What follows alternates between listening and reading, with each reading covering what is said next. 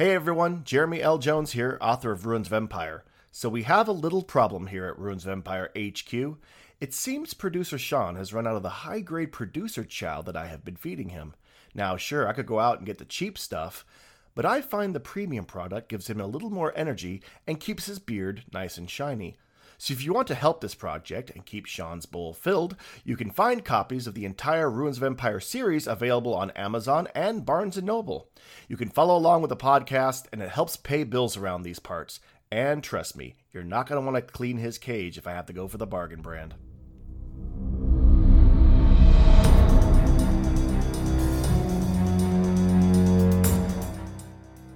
You are listening to Ruins of Empire, Templum Veneris, Book 2 of the Ruins of Empire Project, a serial podcast novel by Jeremy L. Jones, read by the author.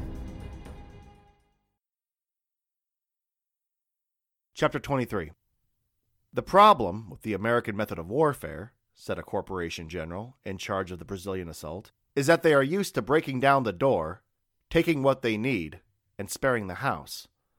But sometimes it's best to burn the whole rotten thing to the foundation. From The Fall The Decline and Failure of 21st Century Civilization by Martin Raff.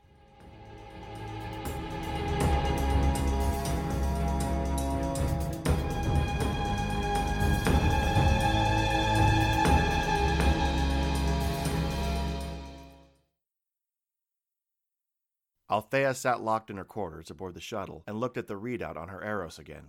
She felt sick every time she looked at the screen. It couldn't be true. It had to be some error in the system, a communication breakdown, or a bad connection. But all the evidence appeared to show the same thing. About an hour ago, Viekko's vitals became increasingly erratic. His pulse skyrocketed, his adrenaline peaked, his blood pressure became just shy of dangerous. Every sign in his body told the same story. Viekko was in the middle of battle, and then, for no apparent reason, his pulse flatlined, and she lost the signal altogether. Althea took a long, deep breath and looked for another explanation. She pored through all the data she could, but the more she examined the evidence, the more crushing the reality became. Viekko Spade was dead. For a man like him, this was nothing unusual or unexpected. Hell, knowing Viekko losing his life in battle, pursuing some foolhardy mission or another, was exactly the way he wanted and expected to go. And yet, the idea he might actually be dead seemed like a foreign concept. She wiped away tears as she sat staring at the data. A world without Viekko Spade just seemed wrong. To her, it was like trying to imagine a universe where gravity ceased to exist in one catastrophic moment. Somewhere outside the shuttle, something banged against the hull. It was a soft, hollow, far away sound that compounded her feeling of isolation in this place. She found that, more than anything else, she wanted to tell Viekko she was sorry again. She wanted him to know that on some level she did love him and wanted to be with him. It seemed like such a simple idea now. Why had everything become so complicated? The banging became louder and more persistent. Althea tried the door again, only to find it still locked. She called out, Hello? But the tiny room remained completely still.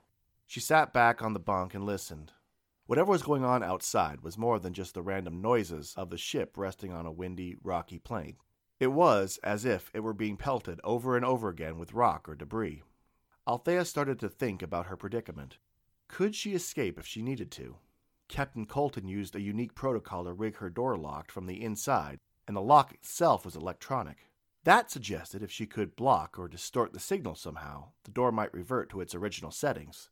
Although she didn't even have her black medical bag, it was in another part of the shuttle since she hadn't needed it since they landed, so she had no tools to gain access to any part of the system.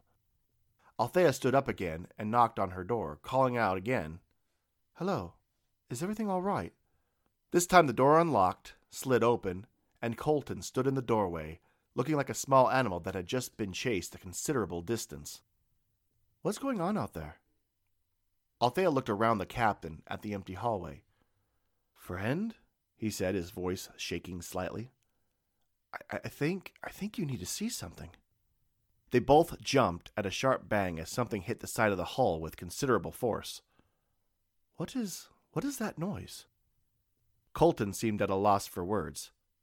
I I can't you'll just have to see this, friend. and then he beckoned her forward. He led her to the bridge of the shuttle where several monitors above the main control on either side of the cockpit windows showed camera views of the hull of the ship. Each one showed Cytherian soldiers in full military dress attacking the side of the shuttle, heaving rocks of various sizes against the metal, or attacking it with metal sledgehammers, leaving dings and dents. What are they trying to do? asked Althea, her eyes flicking over the screens with a frown. I have no idea, friend. They showed up a little while ago. They worked out how to use the intercom near the cargo bay door, but I have no idea what they were trying to say. Then they started throwing rocks at us. Those guys with the hammers showed up just recently, and there are more coming all the time. Althea watched a couple of men attack the side of the ship with hammers for a few more moments. Can they actually get in that way? Colton shook his head.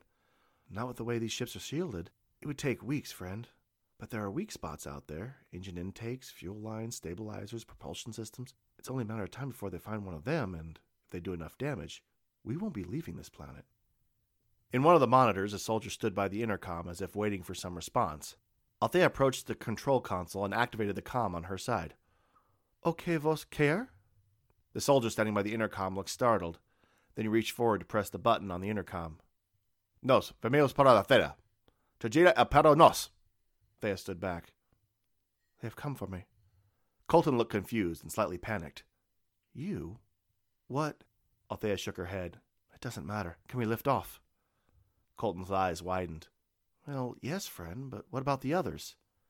Well, not completely lift off, just enough to move us somewhere else, maybe somewhere harder to find. Not enough fuel, friend. We have just enough to reach orbit and get back to Earth. We have a little extra, but using any of it puts us at risk of. How about weapons? asked Althea desperately. Colton opened his mouth as if to say something, but the words didn't come. Then a look of realization brightened his face, and he ran to another part of the bridge. He opened a compartment near the rear. Several hours ago, a Cytherian brought these. I didn't know what to do, so I just took them and held them here. He turned back around, holding Viekko's shoulder holsters in his hand. Will these help, friend? Althea felt sick again as she realized what they were.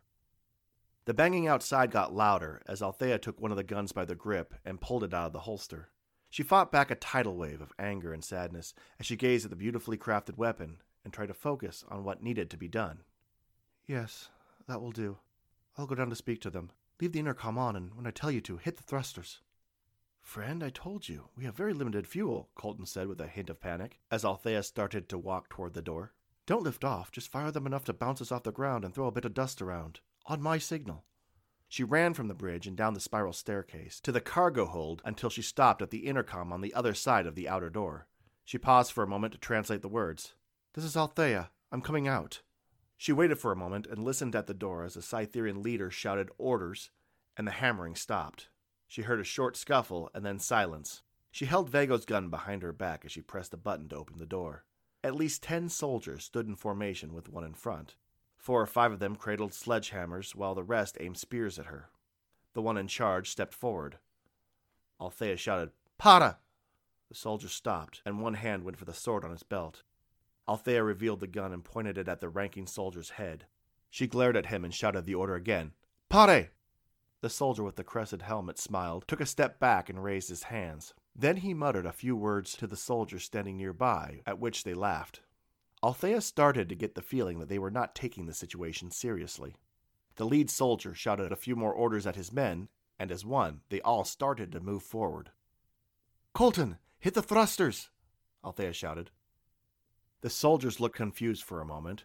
A few laughed as they watched Althea brace herself on a handhold near the doorway, then, once again, they started to converge on her. A high pitched whine appeared to come from everywhere at once, and an instant later there was a blast like a bomb going off. The world outside the door was lost in a storm of flying dirt and dust as the shuttle lifted off the ground. Just as fast, the floor felt like it dropped from under her feet, and she had to hold on with all her strength to keep from being thrown to the floor. It took a second before she felt steady again, and she walked outside the open cargo bay door. As she intended, the quick jolt from the thrusters knocked all the soldiers off their feet. Althea aimed and fired a few shots into the dust filled air. They were warning shots fired over the soldier's head or at the ground near their feet although one bounced off a shield. But it sent the right message. As the soldiers scrambled to their feet, they sprinted away from the ship toward the relative safety of the city. The lead soldier yelled at his retreating men, but after a bullet grazed the bright red crest on his helmet, he decided that being the only one left standing was not the way to live a long, healthy life. Althea leaned against the open door for a few moments, watching them flee, then hit the button to close it. Colton pounded down the spiral staircase. Did it work? We don't have enough to do that again, friend. Not enough that I'd want to risk. It's fine. Althea put Viekko's gun in the pocket of her white coat. At least for now. We've got to figure out what the bloody hell's going on before they send more of them. Althea activated her Eros and selected Isra's channel. She tried hailing the team leader several times, but she didn't respond. Finally, she switched to Kronos' channel. He picked up almost immediately. Althea, are you okay? Althea held her hand to her ear. I'm fine, Kronos, for now. Isra's not. Isra's gone. Althea and Colton exchanged fearful, panic glances. Gone? What do you mean, gone? She has become a tool of the Arinha. She is her servant now. She wishes to start a war with Earth. She has lost all connection to reality or her former home. Joanna is helping me escape the city. We must be ready to leave when I arrive. And just leave her here. Althea was not sure she believed what she was hearing. Kronos paused. It is possible she is working within. We can wait for a signal, some sign that she is well and trying to escape. All I know is, if she tries to bring us to the city, or the Arinhas Dala, we must go. I understand, Kronos. Keep me posted. Let me know if we can help. She switched off her connection and turned to Colton. Get us ready to launch. We might not have much time when Kronos arrives. Colton nodded and started climbing back up the spiral staircase. He looked back. Do you really think Isra would just turn on us like that? Althea swallowed hard. No, she has a plan. I can't imagine what it would be, but she wouldn't do that. She looked again at the icons on her Eros computer, showing all the available channels. Viekko's was dark red, indicating that there was no signal from his device. Viekko, she whispered, I know you're out there. We need you.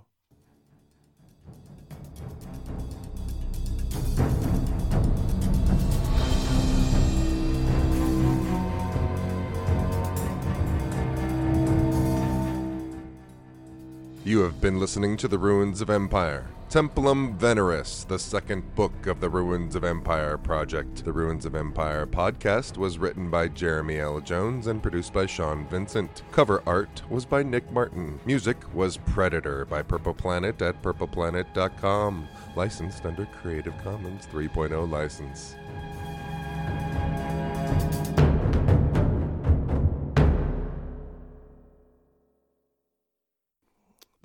The opinions of producer Sham do not necessarily reflect those of Ruins of Empire or anything I've ever written ever. Yes, it does. City of Geeks. Independent new media produced in Idaho.